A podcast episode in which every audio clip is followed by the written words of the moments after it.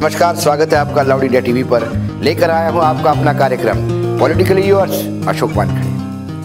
नमस्कार, स्वागत है आपका लाउड इंडिया टेलीविज़न पर। लेकर आया हूँ आपका अपना कार्यक्रम, पॉलिटिकली यूर्स अशोक वानखड़े। आखिर केंद्र सरकार ने इस बात को माना कि अप्रवासी मजदूर, या जो विद्यार्थी है, या जो यात्री है अलग अलग राज्यों में अटके हैं, वो जो वापस जाना चाहते अपने राज्यों में, उनको चार तारीख के बाद जाने की व्यवस्था की जा सकती है। लेकिन अभी भी इसके बारे में बहुत सारा कन्फ्यूज़न है।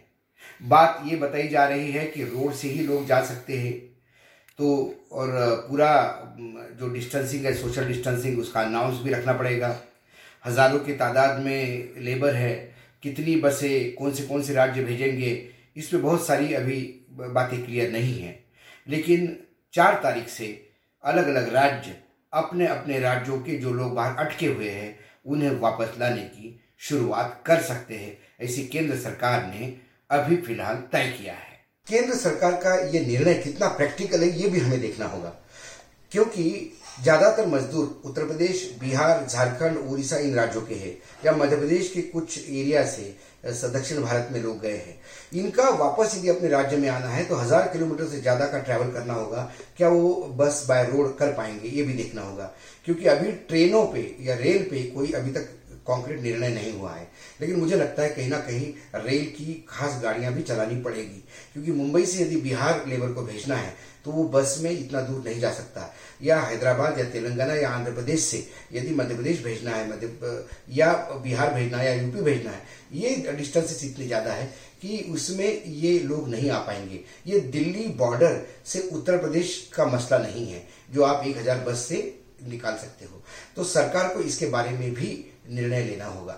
ये हमारा ही दुर्भाग्य हम कहेंगे कि केंद्र सरकार या सर्वोच्च न्यायालय या कुछ राज्य इस बात को मान नहीं रहे थे कि इन मजदूरों की वापसी होनी चाहिए। क्योंकि बार बार ये सवाल उठता आ रहा था और बार बार सरकारें यही कह रही थी कि जो अप्रवासी मजदूर है उनकी व्यवस्था जहाँ वो है वहाँ ठीक की गई है। सर्वोच्च न्यायालय तक यहाँ तक कह, कह रहा था कि वो जो जहाँ है वही रहे। लेकिन वो भूखमरी से मर रहे थे। पहले दिन का लॉकडाउन यानी 21 दिन का जो पहला लॉकडाउन पीरियड हुआ अनाउंस तब से लेके आज तक लगातार देश के विभिन्न हाईवेज पे ये अप्रवासी मजदूर आपको पैर पैर चलते चलते दिखाई दे रहे हैं। कईयों की मौतें हुई। कई ऐसी खबरें आई कि गर्भवती महिलाएँ रोड पे जा रही है 500 500 किलोमीटर क्रॉस कर चुकी है। कई खबरें ऐसी है कि कोई किसी की डिलीवरी रस्ते पे हुई है। ये तमाम खबरें आ रही थी, इसके बावजूद भी सरकारें बार बार वही राग अलाप रही थी कि सब कुछ ठीक है। लेकिन मुझे लगता है कि मुख्यमंत्री की बैठक में जब विभिन्न राज्यों के मुख्यमंत्रियों ने इस बात पर ज़ोर दिया कि अब वाकई स्थिति भयावह है, तब जाकर सरकार इस बात को मानी कि कहीं ना कहीं समस्या है। जो, रास्ते पे जगातार जो लोग आ रहे थे, ये तो अच्छा है कि हमारे देश के अभी भी लोग सेवा भावी है, कि जो मजदूर रास्ते पे आ रहे थे, उनके पास ना पैसा था, ना खाने की कुछ व्यवस्था थी। तो जो जो बीच में रास्ते में गाँव या शहर पड़ते थे, वहाँ के समाज से भी उनके लिए कुछ मदद करते आ रहे हैं। लाउड इंडिया टीवी डिवीज़न के लिए खास तौर पर एक्सक्लूसिव कुछ वीडियोज़ आए हैं नागपुर से। जो दक्षिण भारत यानी तेलंगाना और आंध्र प्रदेश से जो मजदूर आ रहे थे मध्य प्रदेश और बिहार और यूपी की तरफ़ उनका नागपुर में उन्होंने भोजन की व्यवस्था की उनकी चप्पलें फट चुकी थी जूते पैरों में कुछ नहीं था उनकी व्यवस्था की गई कुछ को कपड़े दिए गए ये तमाम वीडियोस आप देख सकते हैं। और कितने भाई प्रेगनेंट है आपके अलावा? एक का आप अकेले प्रेगनेंट हो? कितना? चार महीना पाँच महीना हो गया। सातों महीने। महीने चलो और पैदल चल रही हूँ? अब कहाँ जा रहे? गोंदिया? गोंदिया जाना है। ठीक है। एक ही भाई है ना? हाँ एक ही भाई है। और आ रहे कहाँ से आप? हम हैदराबाद से आ रहे हैदराबाद से आ रहे सातों महीने चले तो उसका सेहत क्या हाँ? करेंगे जी उधर भी? कहाँ से आप लोग? हाँ? सिकंदराबाद से आए? कहाँ जा रहे हैं अभी? गोंदिया बालाघाट सब अलग अलग गाँव के है ना? पैदल ही जा रहे हो? अच्छा। कितना दिन हो गया निकल के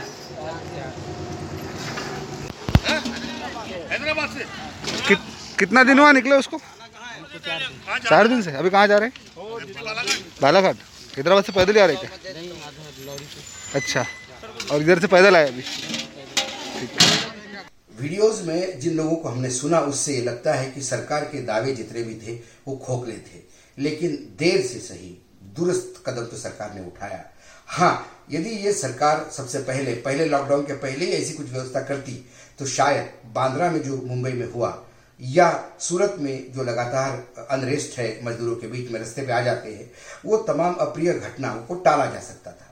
लेकिन जैसा कि हम बार बार कहते हैं कि हमारी सरकार, केंद्र सरकार सुनने के मूड में नहीं रहती है और जब स्थिति बिगड़ जाती है, तब वो एक्सेप्ट करती है कि कुछ गड़बड़ हुई। देर से हुआ, ठीक हुआ, चलो कम से कम अब ये लोग आएँगे तो अपने घर, अपने गाँव वापस जा पाएँगे, जो उन्हें भुखमरी की जो स्थिति थी, उससे वो बच पाएँगे। केंद्र सरकार दूसरी तरफ़ एक बात और कहती है। केंद्र सरकार लगातार कर रही है कि अब उद्योगों को भी शुरू होना चाहिए। प्रधानमंत्री बोलते हैं, जहान भी चाहिए और जान भी चाहिए। यदि जहान भी चाहिए तो आपको उद्योगों को शुरू करना होगा। आपको कहीं ना कहीं उस क्षेत्र को, निर्माण क्षेत्र को खोलना पड़ेगा। आपको रियल इस्टेट को खोलना पड़ेगा। ऐसे में जब वर्कर्स की ज़रूरत पड़ेगी तो फिर वर्कर्स कहाँ होंगे? क्योंकि जिस योजना के तहत चार मई के बाद यदि वर्कर्स वापस जाना शुरू हो गए और जून में यदि ये सब उद्योग चालू करने की बात होती है, स्मॉल स्केल इंडस्ट्री चालू होने की बात होती है तो उसके लिए फिर वर्कर्स कहाँ से होंगे? आज यदि पंजाब और हरियाणा की बात करें, यहाँ पे जो खेती होती है, वो ज़्यादातर बाहर के मजदूरों द्वारा होती है। अब खरीफ का सीज़न आ गया है मुँह पे। जून के मध्य में धान की बुआई होगी, रोपाई होगी। जब धान की रोपाई होगी तो उसके लिए बहुत ज़्यादा मजदूर चाहिए। पंजाब और हरियाणा से खबरें ऐसी भी आ रही है कि बहुत सारे किसान अब अपना क्रॉप पैटर्न चेंज कर रहे हैं, जिसमें कम मजदूर लगे।